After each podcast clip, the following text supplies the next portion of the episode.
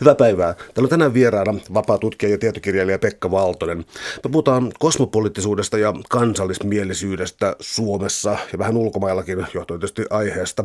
Tota, tässä on siis käsillä Pekka Valtosen kirja Aatteiden kamppailu sotien välisessä Suomessa ja tällaisena lyhyenä, lyhyenä alustuksena sanoisin se, että tässä on tavattoman pieni tavallaan tämä historiallinen aika, mutta se on sellaisia kulttuurisia jakoja, jotka tuntuu toimivan ihan ällistyttävän hyvin ää, Suomessa nykyäänkin. Eli tuota, minkälainen tämä oli tämä tämä on anteeksi epämääräinen kysymys, mutta mikä tämä hämmennys oli ikään kuin nuoren Suomen kasvaessa? Piti siis rakentaa valtiokoneistoa, oli intellektuaalista suuntautumista vaikkapa Saksaan vanhana kulttuurivaltiona, ää, jonkin verran siis skandinaavista perintöä ja sitten tota, liberalismi, joka oli vähän vieras käsitys. Ää, minkälainen tämä hämmentävä aika oli? No sanotaanko näin, että, että ihan yhdellä virkkeellä ei voi kuvata sotien välistä aikaa, että se oli ristiriitainen, mutta semmoinen, jos ajatellaan, että yleinen vaikutelma sotien välistä ajasta on, että se oli tämmöinen suojeluskunta sarkatakin harmaa aikakausi, niin se ei pidä paikkaansa. Että meillä oli kuitenkin pyrintöjä, erilaisia kansainvälisiä pyrintöjä. Meillä oli kulttuurikosmopolitismia, meillä oli valtiollista kosmopolitismia, meillä oli tarve luoda kansainvälinen Suomi. Ja sitten tietysti vastapuolella kansallismielisellä taholla taas katsottiin, että Suomi on ihan hyvä sellaisenaan, eikä ole tarvetta luoda suhteita yhtään minnekään. No tässä jo tulee tämä kansainvälisyyssana tietty ambivalenssi mukaan siis siinä, että yhtäältä Suomi täytyy ikään kuin rakentaa yhtenä Suomena tällaisena kansallismielisenä projektina, mutta siis ehdottomasti kansakuntien joukossa, vähän, vähän korkeammalla kansakuntien joukossa. Eli tämä kansainvälisyys, mitä sanoisin, että siinä on tällainen äh, niin kuin eliittikansojen joukkoon ja sitten toisaalta taas tällainen niin kuin aidompi kosmopoliittinen ehkä elämän asenne. Kyllä joo. Ja itse asiassa sekä kansallismielisellä puolella että sitten näiden kulttuurikosmopoliittien piirissä nähtiin kuitenkin se, että, että Suomi voi nousta kansakuntana kansakuntien joukkoon ainoastaan kulttuurin kautta. Ja sitten taas kosmopoliitit katsoivat, että paras tapa siihen on avata Suomi ulkomaisille vaikutteille taiteessa ja kirjallisuudessa ja niin edelleen, kun taas kansallismieliset katsoivat, että Suomi pitää ensin rakentaa tämä kansallinen kulttuuri, jotta se voi astua täysivaltaisena kansakuntien joukkoon. Et tietynlainen sellainen, äh, miten nyt sanoisi, että, että ehkä voi aistia lievää epävarmuutta, että, että millainen Suomi oli ja pientä ehkä sellaista, äh, sanotaanko, altavastaajan asennetta, että ei ihan täysin ehkä luotettu siihen, että Suomi kykenee omilla avuillaan olemaan kulttuurikansa. Minkälainen painolasti tässä tavallaan oli näillä ideologioilla tai ajatusmaailmoilla, koska Suomea oltiin rakennettu jo sukupolvea aikaisemmin sitten taas tiettyyn ää, Kalevalaan ja, ja, ja Snellmanin valtiofilosofiaan pohjautuvaan oppeihin. Eli mikä perintö täällä oli takana? Äh, Kyllä nuoressa Suomessa hyvin tietoisesti oltiin tällä fenomaanien linjalla, että, että kansallismieliset piirit ihan kirjaimellisesti vannoivat Snellmanin nimeen. Ja, ja se ei ollut sillä tavalla pois myöskään näiltä kulttuurikosmopoliiteilta, koska hekin katsoivat, että, että se Snellmanin fenomaania oli nimenomaan tähdännyt siihen, että Suomesta tulisi kulttuurikansa. Ja että se ei ollut ristiriita tässä sen suhteen, että ketkä ajattelivat näin, että fenomanian perinne oli, oli erittäin vahva. No jos ajattelee tuonne yleisiä eurooppalaisia tai eurooppalaista ilmapiiriä, niin tuota, ää, ennen ensimmäistä maailmansotaa oikeastaan jo, ja sitten tuota, no niin, ennen ensimmäistä maailmansotaa oikeastaan jo, oli siis erityisesti saksankielisellä kulttuurialueella tavallaan vajottu jonkinlaiseen kulttuuripessimismiin. Siis Eurooppaa pidettiin ikään kuin, ähm, mitä Iltaruskon tässä tapauksessa, Kyllä, Iltaruskon äh, maanosana. Ja tällainen en mä tiedä, onko se oikein sanoa, vähän niin kuin blaseerautunut, vähän snobbaileva äh, ikään kuin väsymys maailmaan, niin oliko tämä Suomessa jo ennestään vai pitäisikö katsoa, että se oli jonkinlaista tuliaisia? No siis meillähän oli vahva tämmöinen tota, eurooppalaisen kulttuuriin ja nimenomaan kun sä viittaat tähän pessimismiin, niin Oswald Spenglerin länsimaiden perikatoajattelu Suomessakin kyllä tunnustettiin, mutta se, se ehkä heijastui enemmän näissä näissä ennen ensimmäistä maailmansotaa aikuistuneessa sukupolvessa. Että se sukupolvi, joka syntyi siinä 1900-luvun taitteessa, joka oli mahdollisesti niin nuori, ettei osallistunut itse sisällissotaan, siinä sukupolvessa tämä Spengleriläinen pessimismi nähtiin, nähtiin aikansa eläneenä, että pikemminkin oltiin optimisteja ja, ja kansallismieliset toivoivat suurta Suomea, kulttuurikosmopoliitit taas halusivat avata ikkunoita Eurooppaan. Et se oli ehkä sukupolvikysymys tämä kulttuuripessimismi. No oliko jotain varsinaista äm, kansainvälistä liikettä. Mä tarkoitan siis sillä, että Suomi oltiin kuitenkin noteerattu jo tuossa niin kuin, ää, ää, tota Venäjän vallan aikaisena ikään kuin alistettuna valtiona. Suomi oli noteerattu siis tällä tavalla Euroopassa. Siis mä sanoisin näin, että, että mm. tota, ää, Suomi oli kuitenkin kansakuntana olemassa jo ennen itsenäistymistä. Et meillähän oli jo, jo vuodesta 12 oma olympiajoukkue – ja eh, tietyllä tavalla suomalaiset taiteilijat oli suuntautuneet Keski-Eurooppaan jo hyvin varhaisessa vaiheessa, et, ja vaikutteet tuli vaikkakin Pietarin kautta, niin, niin meillä oli vaikutteet Pariisista ja Euroopan metropoleista. Et maailmansota, sisällissota toi tähän pienen katkon, mutta aika nopeasti sitten kuitenkin ne sillat rakennettiin uudestaan. Jos lähtee kulttuurin puolelta, niin aihe, joka nousee aika useinkin oikeastaan esiin historiankirjoituksessa, on tuota suomenruotsalaisen kulttuurin modernismin nousu. Voisitko sitä vähän avata?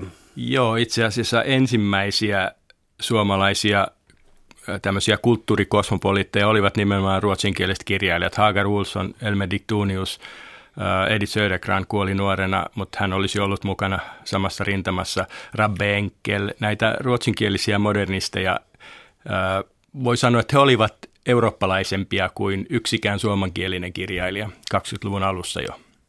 No entäs lähtee sitten suomalaista, am, ammesiko suomalainen modernismi, mä itse asiassa vältän nyt modernismitermin käyttöön, mutta ammesiko suomalainen 20-luvun vireä kulttuurielämä tästä ruotsalaisesta pohjasta vai, vai katsottiinko jo sitten Pariisiin? Ja... Öö, kyllä se ammensi siitä, että osahan näistä ruotsinkielisistä modernisteista oli kaksikielisiä juurikin Hagar Olsson ja Elmedik Dunes, jotka kirjoittivat molemmilla kotimaisilla ja nimenomaan tässä 20-luvun puolivälissä Nuoren Voimaliiton piirissä syntyneiden tulenkantajien keskuudessa nämä ruotsinkieliset modernistit nautti suurta arvonantoa. Täällä on tänään siis vieraana filosofian tohtori ja tietokirjailija Pekka Valtonen. Me puhutaan kosmopoliittisuudesta ja kansallismielisyydestä Suomessa lähinnä tuossa sotien välisenä aikana. Ähm, taloudellisesti siis 20-luku ei ollut mitään, tai itse asiassa mennään vähän taaksepäin, siis, siis taloudellisesti 20-lukua pidetään usein siis tällaisena niin kuin ilottelevana ja, ja, ja joillakin taloudellisilla mittareilla, onko ulkomaan kaupan vai siis se, mitä ostetaan kulutushyödykkeitä ulkomailta, niin se elintaso, mikä Suomessa oli ennen toista maailmansotaa, ennen talvisotaa, ää, niin vasta kun 1960-luvulla tuli taas sellaisia taloudellisia mittareita, että rahaa käytettiin esimerkiksi ravintolassa tai vaatteisiin tai tolla tavalla. Eli siis siinä on niin kuin ennen sotia ja 60-luku, joka on valtava, valtava ero. Eli kuinka rikasta tämä ehti olla tämä muodikas Jatsin 20-luku? Ää, Tokihan Suomessa sisällissodan jälkien korjaaminen ikään kuin verotti taloudellista kasvua, mutta aika nopeasti sen jälkeen myöskin suomalainen ennen kaikkea sahateollisuus ja metsäteollisuus lähti nousuun ja joskus 20-luvun, 30-luvun taitteessa 90 prosenttia suomalainen viennistä oli metsätuotteita tavalla tai toisella, paperia, sellua, pahvia, sahatavaraa – ja e, se loi kyllä tietynlaisen vaurauden perustan. Suomeen lama, tämä 29 New Yorkin pörssiromahduksesta alkanut lama, niin, niin se tuli vähän hiipien, että meillä lamakauden syvin kohta oli siinä vuoden 32 tienoilla ja se jonkin verran kyllä lamakausi Suomessa jarrutti, jarrutti taloudellista kasvua. että meillähän oli sen aikaisia tilastoja on vähän vaikea verrata nykyisiin, mutta meillähän oli nykymittakaavassa olisi ollut massiivinen työttömyys, jos silloiset rekisteröidyt 90 000 työtöntä reilun vajaan kolmen miljoonaa asukkaan Suomessa, niin sehän oli huikea määrä ja se oli ainoastaan rekisteröidyt työntekijät, koska siihen aikaan kuitenkin kunnilla oli tämä velvoite rekisteröidä työttömät ja esimerkiksi maalaiskunnissa työttömiä ei rekisteröity, koska katsottiin, että maatyöläinen ei voi olla työtön. No tämä moninainen pitäisikö sanoa yhteiskunnallinen liikehdintä ja kulttuurinen liikehdintä, mitä tuossa oli, niin oliko ne sellaisia rajanvetoja, jotka on kantaneet nykypäivään, koska siis ainakin tulee mieleen siis kielikysymys ja sitten tuota, tämä modernismi, joka oli usein myös agraari Suomessa pilkan kohde, ja sitten tällainen ikään kuin aito isänmaallisuus tullaan myöhemmin sitten niin oikeastaan radikalismiin, mutta minkälainen tämä kansainvälinen asetelma Suomessa oli? No kyllä sitä voi verrata nykypäivään, että oikeastaan täsmälleen samoilla argumenteilla, kun tänä päivänä puhutaan kansainvälisyydestä ja kansallismielisyydestä, samoilla argumenteilla kiistaa käytiin jo sotien välissä Suomessa. Meillä oli vahva sellainen usko, että vain suomalainen kulttuuri on ikään kuin vahva, jos se on kansallista ja puhtaana kaikista ulkomaista vaikutteista, kun taas sitten näiden kulttuurikosmopoliittien mielestä nimenomaan ulkomaiset vaikutteet rikastaisivat Suomea. Samoilla argumenteilla kiistellään tänäkin päivänä. Jos ajattelee esimerkkinä tiedettä, tämäkin on vielä näinä päivänä myös edelleen voimassa, mutta siis tiede on luonteeltansa kansainvälistä ja se on siis uteliasta ja etsii vaikutteita ja tietynlaisia, joskus jopa jotain niin kuin alan muotioppeja ja muita. Niin tiede on tällä tavalla kansainvälistä, mutta se voidaan valjastaa äärimmäisen nationalistiseen käyttöön. Mikä tämä tieteen ristiriita on? Äh, Kyllä joo, että kyllä jo sotien välissä Suomessa nimenomaan näillä niin sanotuilla kansallisilla tieteillä, kansanrunouden tutkimushistoria, kyllä näillä oli vahva poliittinen roolinsa myös, että, että iso osa aikakauden esimerkiksi yliopisto, yliopiston historian professoreista oli aika lailla äärioikealla. Arvi Korhonen, ää, sitten Herman Gummerus esimerkiksi, kyllä eivät ne olleet irrallaan politiikasta. No jos haluaa tehdä pikkasen jakoa tähän näin, niin 30-luvulla ehti kuitenkin tapahtua sellainen käänne, että siis äh, Suomessa siis luonnollisesti historiallisista syistä oli, äh, niin kuin Saksa oli valtava, muutenkin valtava eurooppalainen kulttuurivaltio, niin äh, moni irtaantui 30-luvulla siitä sen ajan niin kuin natsi-Saksan noususta, piti sitä esimerkiksi rahvaanomaisena, mutta jotkut sitten taas ikään kuin kiinnittyivät myös, meni tähän oppiin mukaan. Olisi tässä jotain loogista jakoa vai olisi kysymys lähinnä eri, eri ihmisistä? Sanotaanko näin, että se sukupolvi, joka oli ö, tullut aikuiseksi ennen ensimmäistä maailmansotaa, jolla oli se ikään kuin vanhan Saksan, keisarillisen Saksan tällainen vahva kulttuuriperimä, Vea Koskeniemi, äh, Maila Talvio, Joseppi Julius Mikkola miehineen. Heillä oli tämmöinen ikään kuin sisärakennettu Saksan ystävyys ja, ja siihen ei välttämättä se Hitlerin valtaannousu sinänsä tuonut säröjä, ja, mutta sitten noin yleisesti ottaen, Suomessahan ehkä johtuen tästä vanhasta Saksan ystävyydestä, Suomessa ei tietyllä tavalla tajuttu Hitlerin vaarallisuutta, että vasta näiden vuonna 1934 Hitlerin toimeenpanemien puhdistusten jälkeen, jolloin hän puhdisti oman puolueensa toisin ajattelusta. Vasta sen jälkeen Suomessakin alettiin nähdä, että kansallissosialismi on ikään kuin voi olla vaarallinen aate. Ja et si- siihen asti Suomessa ikään kuin katsottiin, että, että kansallissosiaalismissa Saksassa oli ä, poliittinen liike, joka Jotkut näkivät se vielä jopa sosialistisena liikkeenä, mutta osa katsoi, että se oli ainoastaan sellainen tervehenkinen kansallismieleinen liike, joka pyrki Versain ensimmäisen maailmansodan rauhansopimusten näiden pakkorauhojen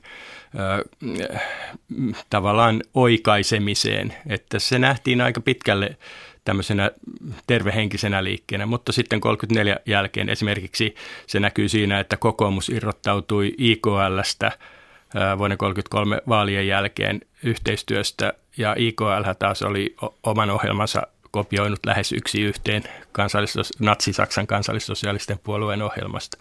No tämä heijastui paljon aikalaiskeskustelussa ja Suomessa on luettu paljon ja lehtiä ilmestyi tähän aikaan sitten, tai alkoi ilmestyä tuota, hyvinkin erityyppisiä lehtejä, mitä oli ehkä Suomessa aiemmin totuttu, siis Aitta-lehti tuli esiin, tuli siis tällaisia niin kuin makasiinilehtiä ja muita tällaista keskustelua ja ähm, oliko se tavallaan niin kuin kokonaan uusi ilmiö? Mä johdatteleva kysymys, mutta mä en niin löydä heti mitään niin paralleelia siihen. Ky- kyllä joo, siis jos ajatellaan, että meillä radiotoiminta alkoi vuonna 1925 ja täällä Yleisradion tiloissa, sekin on syytä muistaa, Yleisradio oli keskeinen tiedotuskanava, mutta toinen keskeinen tiedotuskanava oli, olivat nyt myös nämä uudenaikaiset kuvaan panostaneet lehdet, Suomen Kuvalehti, Kansankuvalehti, jotka sitten yhtyivät 30-luvun alkupuolella yhtyneiksi kuvalehdiksi. Ja näiden merkitys, sitä ei oikeasti, en usko, että sitä voi edes yliarvioida, sitä merkitystä, joka näillä oli. Niin kuin Suomen Kuvalehden oma mainoslause oli, että tarkoitus oli näyttää jokaiselle omin silmin, mitä maailmassa tapahtui, ja ne olivat valtava väylä tietoa maailmasta. Oliko niin, että tota, tämä tieto maailmasta, siis mä tarkoitan sitä, että Suomessa on historian aikana ollut sellaisia, jolloin on katsottu paljonkin kansainvälistä lehdistöä Suomen oman tilanteen kurjuuden takia, siis viittaan 18 leireihin ja tota, viittaan niin, niin siis muutenkin veriseen sisällissotaan ja äh, ruotsinkielisten, aseman, äh, ruotsinkielisten asemaan, eli siis Suomessa oli tota, katsottu ulkomaisia lehtiä paljon sillä silmällä, että mitä pahaa Suomesta sanotaan tai tällaista, mutta no näissä aikakauslehdissä, mitä ilmestyi, niin tota, Oliko sellaista ollenkaan oikeastaan kuin, siis niin kuin anglosaksinen suuntaus tai sitten niin kuin Amerikkaan katsova suuntaus, vai tuleeko se sitten pikemminkin Erkon aikana, jotka on tavallaan sitten vähän eri juttu? No itse asiassa sotien välisessä Suomessa Erkon Helsingin Sanomathan edusti tätä niin sanottua reunavaltiopolitiikkaa, eli se kannatti suuntautumista Puolaan ja näihin Baltian maihin, mitä taas sitten Suomen ulkopoliittisessa johdossa ei oikeastaan otettu tosissaan koskaan. Mutta mutta äh, kyllä tämä niin kuin, äh, Suomen Kuvalehti siinä mielessä oli yksi amerikanisaation äh, tämmöinen väylä, että et, äh, mä en nyt muista ihan tarkkoja lukuja, mutta et sen artikkeleista noin 20-30 prosenttia käsitteli ulkomaita ja Yhdysvallat oli siinä erittäin hyvin edustettuna. Ja meille tietyllä tavalla ne samat kansainväliset uutisaiheet tulivat kyllä meillekin läpi.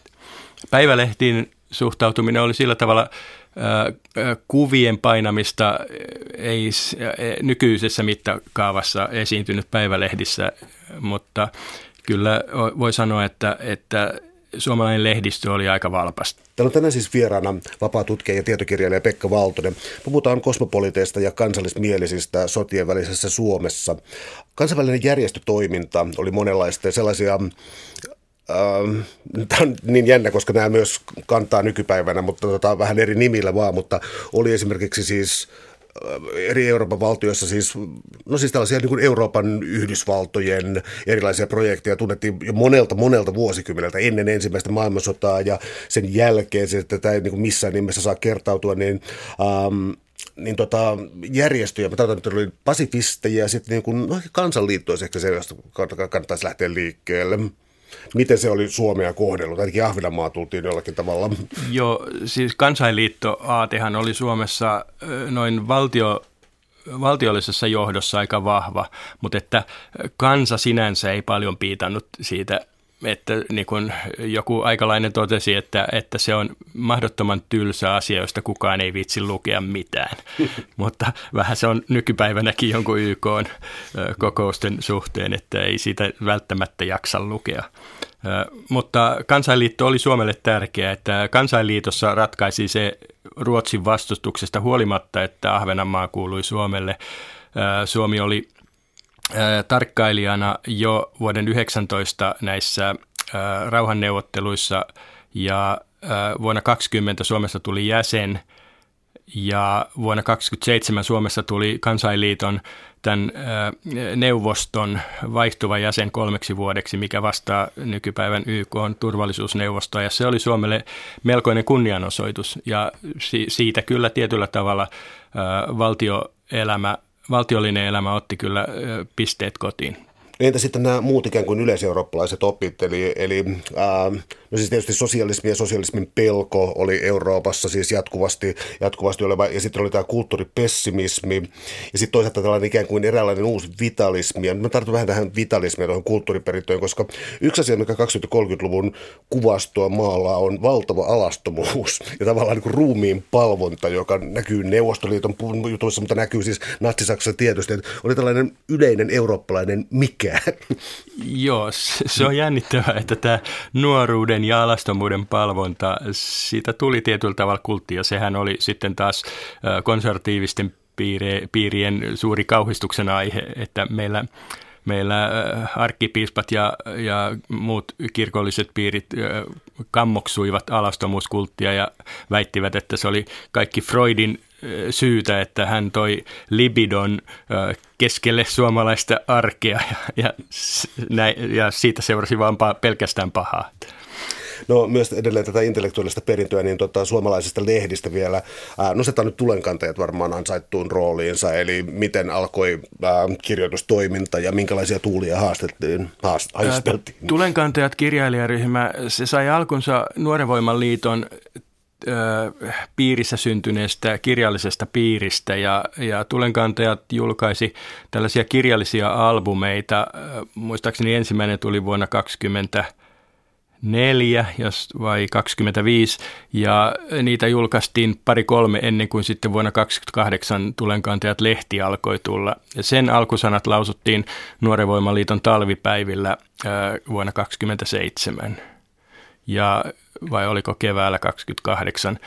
Kuitenkin se piiri oli olemassa jo ennen tätä lehteä ja se lehti tavallaan oli sen piirin tällainen luomus, joka puhkesi kukkaan, kesti hetken ja sitten lakastui. No miten sitten tämä tota, jos mä nyt niin esitän, että tämä aika oli hieman levotonta ja etsi, etsi suuntaansa tässä näin, niin jo tulenkantajienkin joukossa siis alkoi sitten kuitenkin piirtyä esiin sellainen vanha kunnon jako kuin vasemmisto-oikeisto ja siis tällainen niin kuin kulttuuri-intellektuellinen, kulttuuri-vasemmistolaisen. Alkoiko tällainen figuuri ikään kuin nousta sieltä? Ää, nyt pitää tietyllä tavalla erottaa tässä tulenkantajien vaiheessa tämä ensimmäisen vaiheen Tulenkantajat-lehti, joka ilmestyi näytön numero 28 lopussa ja viimeinen numero syyskuussa 30. Se lehti oli tällainen kulttuurikosmopoliittinen lehti lähinnä johtuen pitkäaikaista päätoimittajasta Erkki Valasta ja vähän estetisoiva loppu kausi johtuen myös siitä, että Olavi Paavolainen nostettiin toiseksi päätoimittajaksi. Siinä lehdessä ei vielä voinut nähdä tällaista, voi sanoa, vasemmisto-oikeistojakoa, vaan siinä kyse oli pikemminkin kansallismielisten ja kulttuurikosmopoliittien välisestä jaosta. Sitten Erkki Vala, joka perusti vuonna 2009 Tulenkantajat seuran. Se seura sitten alkoi vuonna 1932 julkaista uutta Tulenkantajat-lehteä ja siinä voi sitten jo nähdä selkeän eron vasemmisto-oikeistoakselilla. Voiko kysyä, mikä muuttui, koska äh, yksi tämä sun kirja tällaisista selkeästi niin mulle ihmetystä, aiheuttanut, ihmetystä aiheuttaneista osista oli siis se, että tota, kuinka nopeasti oikeastaan sisällissodasta, josta nyt vuonna 2018 on paljon, paljon puhuttu, kuinka nopeasti sitä tavallaan niin kuin, äh, demokraattisten instituutioiden tasolla näytettiin selviytymään. Jos katsoo siis poliittista äh, laillisuutta ennen 30-lukua, niin siis vaikutti siltä, että tässä oli kauhean nopea prosessi, mitä se tietenkään ei ollut, mutta tota, siihen pyrittiin. Oliko se niin halu, halu unohtaa? Varmasti sitä oli kaikilla rintamilla. Toisaalta sitten kansallismielisten piirissä vaalittiin sisällissota nimenomaan vapaussotana. Ja tämä vapaussodan muiston vaaliminen oli sisäänrakennettu esimerkiksi suojeluskuntalaitokseen, vaikka sillä lain mukaan ei ollut oikeutta politikoida. Että toisaalta vapaussota, sisällissotaa juhlittiin vapaussotana, haluttiin nähdä se sellaisena Suomen sankarillisena itsenäistymisprosessina lainkaan ottamatta huomioon niitä ulkopoliittisia suhdanteita, jotka ensimmäisen maailmansodan Venäjän romahtamisen myötä vaikuttivat siihen, että Suomi itsenäistyi. Mutta sitten toisaalta olet oikeassa, että aika nopeasti kuitenkin suomalainen parlamentarismi ja, ja ikään kuin demokratia löysi pelisääntönsä. Meillähän oli vuodesta 19 vuoteen 30 kaksi. Meillähän oli 17 hallitusta, joiden keski-ikä oli alle 10 kuukautta. Ja se osoittaa, että, että parlamentarismi tietyllä tavalla vielä haparoi, mutta sen kestävyys mitattiin juuri siinä, että huolimatta hallitusten lyhytkestoisuudesta ja siitä, että monet niistä olivat vähemmistöhallituksia, suomalainen järjestelmä kuitenkin säilyi. Ja se tietyllä tavalla sen yksi ehkä tällainen mittari oli joulukuusta 26 joulukuuhun 27 Väinö Tannerin sosiaalidemokraattinen vähemmistöhallitus alle 10 vuotta sisällissodasta meillä oli punainen hallitus. Ja se osoittaa, että, että kyllä tietyllä tavalla oltiin kypsiä. Alkuiko tässä kuitenkin joku uusi jaon aika, koska siis oli tavallaan äh, tällaisia Suomen historian keskeisiä, keskeisiä asioita, kuten se, että Väinö Tanner niin viransijaispresidenttinä, virkatekevänä presidenttinä ottaa vastaan suojeluskunnan ja armeijan marssin, siis 20 28 varmaan. 27, 27 joo. joo. Joo, ottaa tämän vastaan. Ja siis tällä tavalla katsottiin, että no sekä oikealta että vasemmalta oli aika helppoa kauhistella, että miten tähän on tullut. Kyllä, va- vasemmisto katsoi sen petturuudeksi ja oikeisto taas piti sitä nöyryyttävänä, että valkoinen armeija tekee kunniaa punaiselle. Et, et, mutta edelleenkin on sitä mieltä, että, että se sellainen tosiasiallinen eheytys oli kuitenkin siellä semmoisena piilovirtana aikakaudessa olemassa, että vaikka puheet oli kovia ja vaikka äh, juopa punaisten ja valkoisten välillä oli syvä, niin siitä huolimatta oli tämmöinen piilovirtaus, joka korosti eheytystä ja kansakunnan yhtenäisyyttä.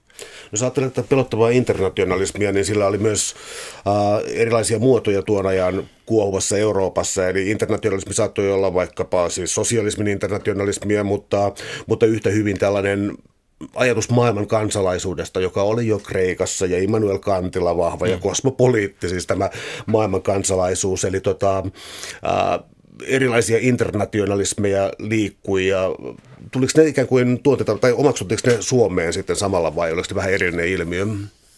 No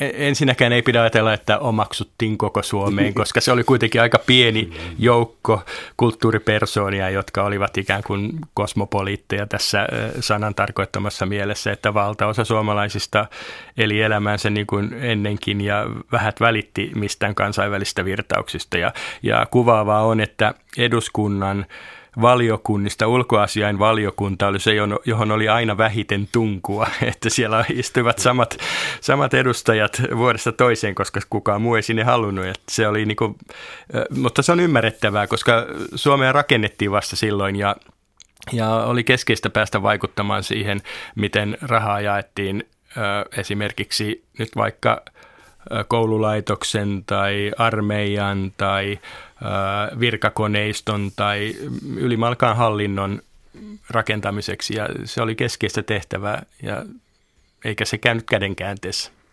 No näistä vielä ajan virtauksista, niin tällainen pan-eurooppalainen perintö, joka siis on edelleen ollut siis niin kuin Winston Churchill ehdotti ikään kuin Euroopan Yhdysvaltoja ja, ja näitä oli, yleisesti puhuttiin siis pan-Eurooppa-pyrinnöistä ja nämä sai tavallaan niin kuin kaksoisvalotuksen Suomessa ja mistä näissä oli kyse?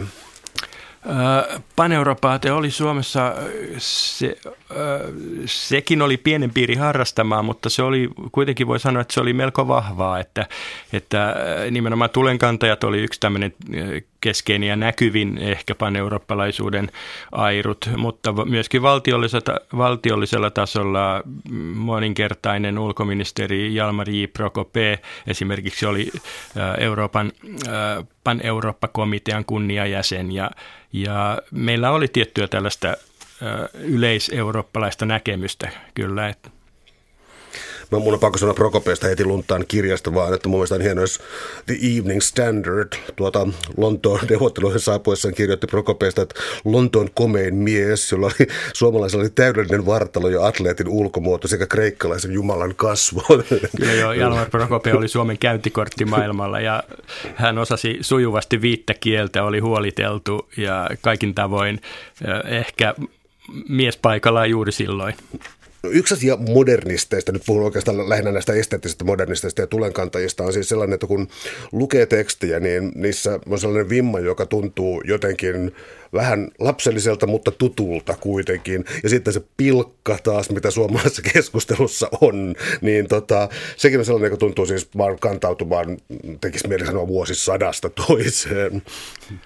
Joo, siis tulenkantajia nimenomaan oli helppo pilkata heidän, heidän tässä jo, voi sanoa, että vähän lapsenomaisessa suhtautumisessa ulkomaailmaan ja e, e, eksotismin ihailussaan oli tiettyä sellaista, ähm, voi sanoa, sellaista lapsekkuutta, jota oli oikeasti mm, helppo pilkata, että kuvaavaa on, että äh, kun Mika Valtari kirjoitti runon Pikajuna Viipurin 2230, niin Suomen heimo, joka oli siis Akateemisen Karjala-seuran äänenkannattaja, siinä arvosteltiin tätä runoilijan kohtaloa sillä tavalla, että, että sääliksi käy runoilija, jonka täytyy kaulukset pystyssä seistä Helsingin kylmällä asemalaiturilla kokeakseen metropolitunnelmaa ja sitten tyytyä Helsingin asemaravintolan kahviin, joka virtaa kuumana suihkuna nikkelikattilasta käyttääkseen näitä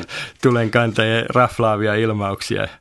Ja sitten lopuksi vielä ää, ää, Suomen heimon nimimerkki Aika, joka tätä runoa arvosteli, niin että sen jälkeen, kun on poistunut asemaravintolasta, on vielä tehtävä ikävöivä ele Europa, Paris, Metropolis.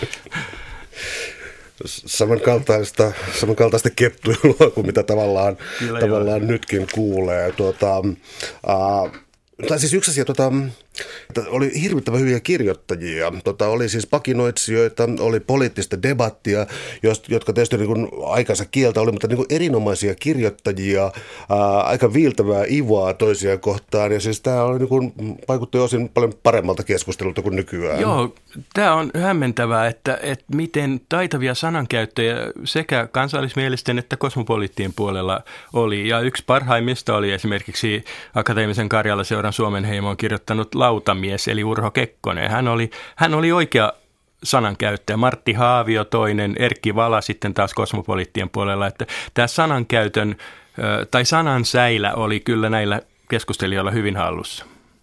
Täällä on tänään siis vieraana vapaa tutkija ja tietokirjailija Pekka Valtonen. Me puhutaan kosmopolitiasta ja kansallismielisistä sotien välisessä Suomessa.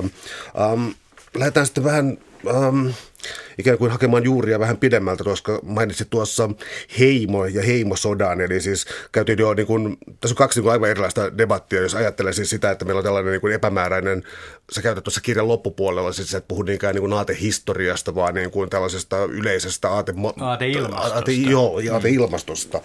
Niin oli siis tämä, ja sitten kuitenkin oli taas sitten tämä Suursuomi-linja, joka siis kävi siis tota, heimosotia 20-luvun alussa ja, ja joiden Suursuomi-hankkeet alkoivat sitten valottua, joiden näkemys siis, jos kärjistä niin internationalismille, jossa oli siis modernisteille tällaista lainaa, kulttuurilainaa ja, ja, ja niin kuin tiettyä tapakulttuuria, niin tässä sitten taas internationalismi oli sitä, että mennään niin syvälle itään kuin vain mahdollista. Joo, siis mä en nyt muista missä lehdessä, mun mielestä se oli Oki Räisäsen Helsingin Sanomien pilapiirtejä, mutta voi olla, että, että puhuu vastoin parempaa muistikuvaa, niin hänellä oli semmoinen pilapiirros äh, Akateemisen Karjala-seuran kokouksesta, jossa kiihtynyt puhuja huutaa, että tuokaa minulle pallokartta, niin näytän teille Suomen luonnolliset rajat. Ja se, myöskin se, että osataan näin nerokkaasti kapseloida ikään kuin semmoinen aatemaailma, niin osoittaa myöskin sen, että kyllä Suomessa oltiin eh, hämmästyttävän ikään kuin kätevästi ajan hermolla ja myöskin päteviä sanankäyttäjiä myöskin pilapiirtejä. No entäs tältä kansallismieliseltä puolelta, koska nyt tulee sitten sellainen erottelu, joka mm, tällä on niin ilmassa nyt pieniä erotteluja, vasemmisto, oikeisto ja tota, siis Suomen tehty agraarisuus ja Suomen mielisyys, niin tota, millä tavalla nämä, anteeksi, millä tavalla nämä lähtisivät jotenkin kytkeytymään yhteen? siis Suomihan oli agraarinen maa ja meillä oli joskus 20 luvun 30-luvun taitteessa meillä oli ehkä 200 000 teollisuustyöläistä, että kyllä Suomi oli vahvasti agraarinen maa ja se, se kuvasto tietyllä tavalla, mikä aikakauden, jos vaikka nyt vaikka ajatellaan Martta Vendelinin kotiliesi-lehden kansia, niin se kuvastohan on erittäin agraarinen. Suomi oli talonpoikainen ja nimenomaan kansallismielisellä puolella näin haluttiinkin nähdä, koska ikään kuin teollisuustyöväestö oli valtaosin vasemmistolaista, sitä ei ikään kuin haluttu siihen kuvastoon edes tuoda, että, että Suomi oli se pullantuoksuinen tota, punamultamökissä perheitään kasvattava talonpoika. Se oli se Suomen kuva. Täällä on tänään siis vieraana vapaa tutkija ja tietokirjailija Pekka Valtonen. Me puhutaan kosmopoliteista ja kansallismielisistä aatteista Suomessa sotien välillä. Yksi aivan olennainen kansakuntaan vaikuttanut asia oli ryssäviha. Ja tuota, Uh, millä lailla se jakoi? Mä tarkoitan, että hankala aikaa edelleen, koska ei täysin ollut tietoa, mitä uh, vaikka vuoden 18 jälkeen oli tapahtunut Neuvosto-Venäjän puolella suomalaisille ja muille, mutta, mutta ryssäviha oli kyllä varmaan tällainen niin kuin aito suomalaisuuden ja tällaisen Kyllä joo, että meillähän sitä kansallismielisyyttä tietyllä tavalla määritti Venäjän pelko ja sitten kun Neuvostoliitto syntyi 24, niin nimenomaan tämän Neuvostoliiton pelko, sosialismin pelko, bolsevismin pelko, se oli sellainen tekijä, jota myös kansallismieliset piirit käyttivät lyömäaseena kosmopoliitteja vastaan, että, että te voitte mennä sinne rajan toiselle puolelle julistamaan kansainvälisyyttänne ja, ja katsokaa, mitä siitä seuraa. Että, että ryssäviha oli kyllä semmoinen vaikuttava ilmiö. Se ei välttämättä leimannut,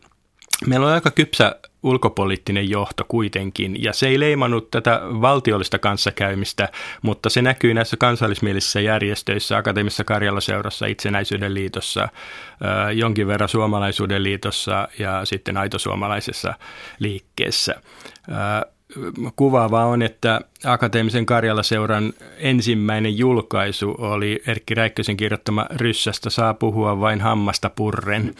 Ja se tietyllä tavalla, se oli ehkä sukupolvikysymys myöskin, että ne, jotka olivat olleet ikään kuin vanhan tsaarivallan aikaisen Venäjän kulttuuri-ihmisiä, eivät sillä lailla vierastaneet venäläisyyttä, mutta tämä tuoreempi sukupolvi, ylioppilaat esimerkiksi, niin he suhtautuivat kyllä aika nuivasti kaikkeen venäläisyyteen. Että se nähtiin semmoisena barbaarisena itämaisuutena, joka ei sovellu ollenkaan länsimaiseen elämäntapaan, jollaiseksi Suomi jo miellettiin tuolloinkin. No miten tämä itä-länsi jako tässä suhteessa, koska tuota, tuollainen kansalliskiihkoilu on voinut saada erilaisia muotoja, ja yksi on siis selvästi ollut se, että Suomi on ollut ikään kuin lännen viimeinen raja itää vastaan, ja niin kuin raja railona aukeaa no. eessä Aasia, itä. Ja tällainen ikään kuin eurosuuntaus, missä niin kuin, sanotaan sitten niin kuin aivan järjettömästi, mutta ikään kuin länsiliittoutunut Suomi on tässä näin torjumassa. Ja tota, tätä kritisoitiin sitä taas toisaalta voimakkaasti. Joo, tässä on tietty semmoinen äh, aika jännittäväkin äh, tilanne äh, siinä mielessä, että kansallismieliset piirit, ainakin nämä äh, mainitsemani kansallismieliset järjestöt, olivat erittäin Venäjän vastaisia tai Neuvostoliiton vastaisia, bolsemismin vastaisia, mutta he eivät suuntautuneet Skandinavian. Skandinavia nähtiin myöskin sortajana. Meillähän oli länsipohjan suomenkielisten kysymys sellainen, jota toitotettiin, että pikemminkin haluttiin mennä Eurooppaan Skandinavia ohittaen – ja että osa näistä kansallismielistä piireistä halusi tätä reunavaltioyhteistyötä Puolan ja Baltian maiden kanssa, osa taas suuntautui kauemmas, halusi äh, mahdollisesti äh, Ranskan, Saksan, Englannin kanssa enemmän yhteistyötä. Että tämä oli vähän tämmöinen kummallinen tietyllä tavalla, että meidän luontevin lähtökohta, jos me käännämme selkämme itään, olisi tietysti Skandinavia, mutta se ei ollut näin näille kansallismielisille piireille. No miten vielä tässä vilkkaassa keskustelussa siellä oli merkittäviä suomalaisia kulttuurihenkilöitä, jotka onnistui myös ilmestymään yllättävänkin erinäisissä rooleissa eri aikoina, mutta tota, jos lähestyy muutamien henkilöiden kautta, niin keitä haluaisit nostaa esiin?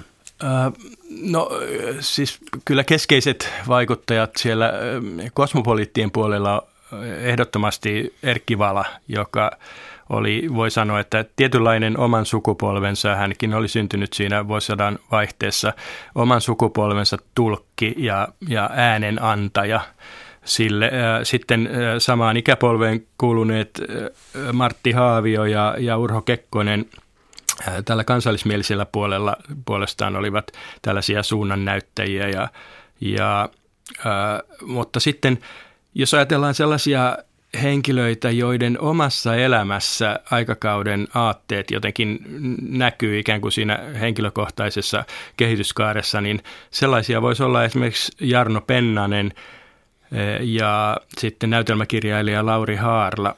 Jarno Pennanen oli nuorena aamulehden toimittajana, eh, teki suojeluskunta eh, juhlissa piti puheita yhtä hyvin jiujitsusta kuin, kuin ö, asevarustelusta, mutta hän sitten ö, ensin pan-eurooppalaisuuteen kääntyneenä hänestä tuli sitten vasemmistolaisen kirjallisuuslehden toimittaja. Että hänen elämässään nämä aikakauden aatteet näkyy siirtymänä oikealta vasemmalle, kun taas sitten Lauri Haarlan tapauksessa ää, tilanne oli päinvastainen, että hän oli tällainen ruotsin suomalaisten modernistien Kuosego-ryhmään kuuluva ää, näytelmäkirjailija, jonka 20-luvun alkupuolen näytelmät ovat täysin ekspressionistisia, ultramoderneja voi sanoa omaan aikakautensa nähden. Hänestä tuli sitten vähitellen äh, siirtyi ikään kuin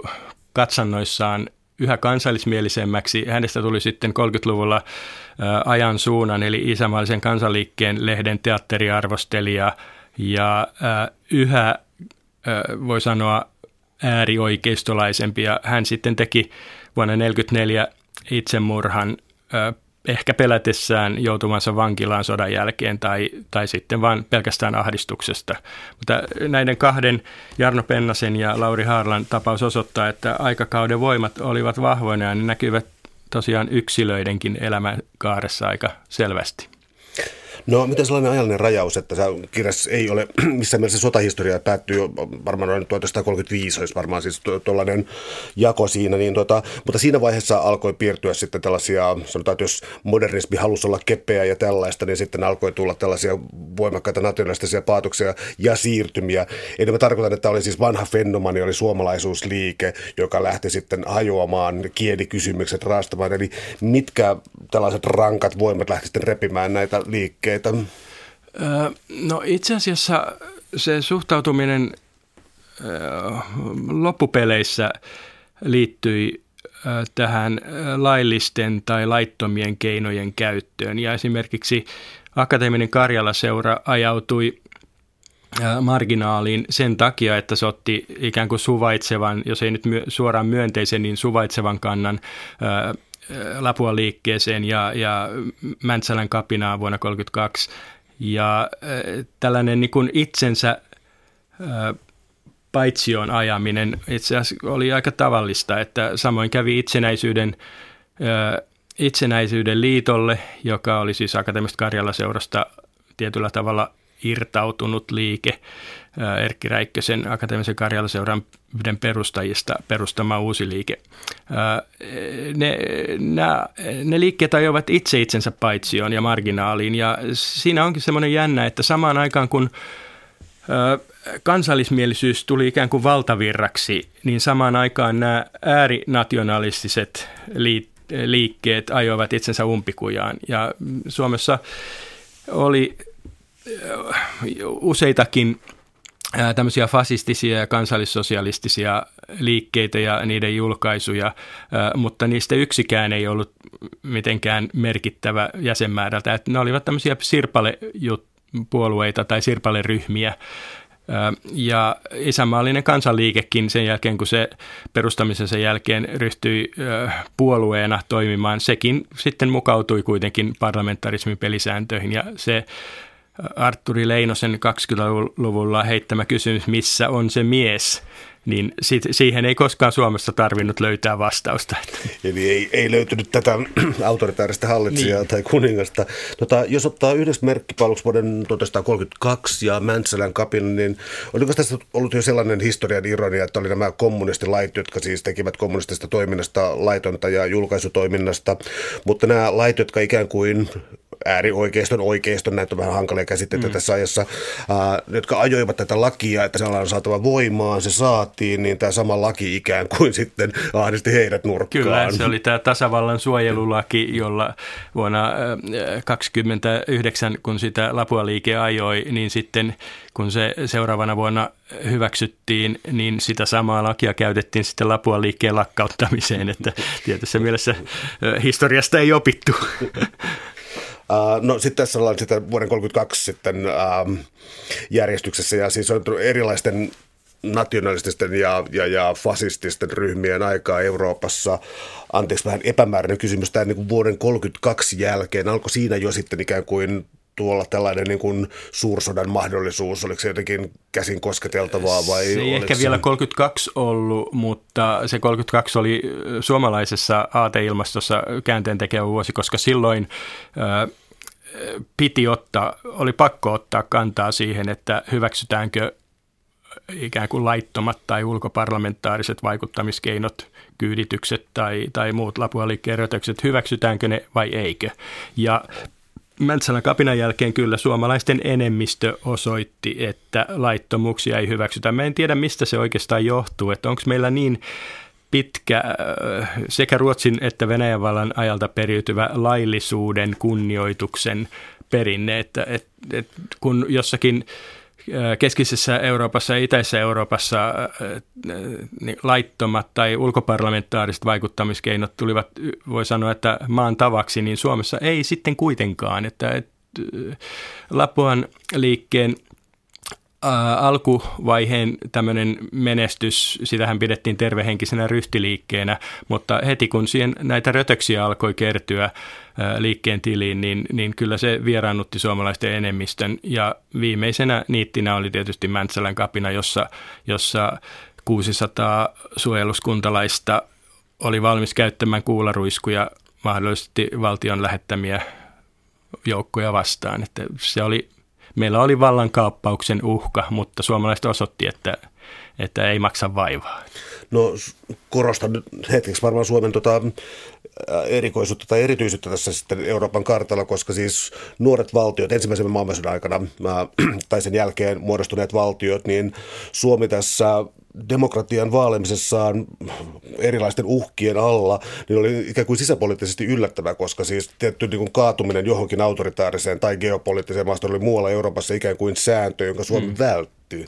Kyllä, se on, se on oikeastaan jännittävää. Ja, ja kun ajatellaan, että ensimmäisen maailmansodan myötä Eurooppaan syntyi kosolti uusia valtioita, kymmenen tasavaltaa, mikä ennen ensimmäistä maailmansotaa tasavallat olivat todella harvinaisia. Meillähän oli kuninkaita ja kruunupäitä kaikkialla Euroopassa, niin yhtäkkiä meillä onkin tasavaltoja, joissa on ikään kuin, jos ei nyt aina käytännössä, niin ainakin teoriassa yhtäläinen edustusoikeus ja, ja äänioikeus, niin tämä jotenkin, tämä meni läpi Suomessa. Että se on minusta hämmästyttävää oikeastaan, miten hyvin se meni Suomessa läpi. Että kansa ikään kuin sisäisti sen, että, että meillä ei diktatuuri sovi. Että, että mä, jollain tavalla mä jopa nostan suomalaisille hattua tässä mielessä. Täällä on tänään siis vieraana tietokirjailija Pekka Valtonen. Me puhutaan kosmopoliteista ja kansallismielisistä aatteista tuossa sotien välisessä Suomessa. Jos pyrkii tekemään jonkinlaista yhteenvetoa, no yksi yhteenveto voisi olla siinä, että, että Suomi äh, asukasmäärältään se kuitenkin vielä tuolloin huomattavan pieni maa, niin sukupolvikokemuksena sitten taas, niin kuin ensimmäinen maailmansota, tämä sisällissota ehdottomasti, niin tässä oli hyvin lyhyen, ihan muutaman vuoden sisään syntyneitä ihan samanikäisiä ihmisiä eri, eri asemissa. Varmaan aika erikoinen tilanne.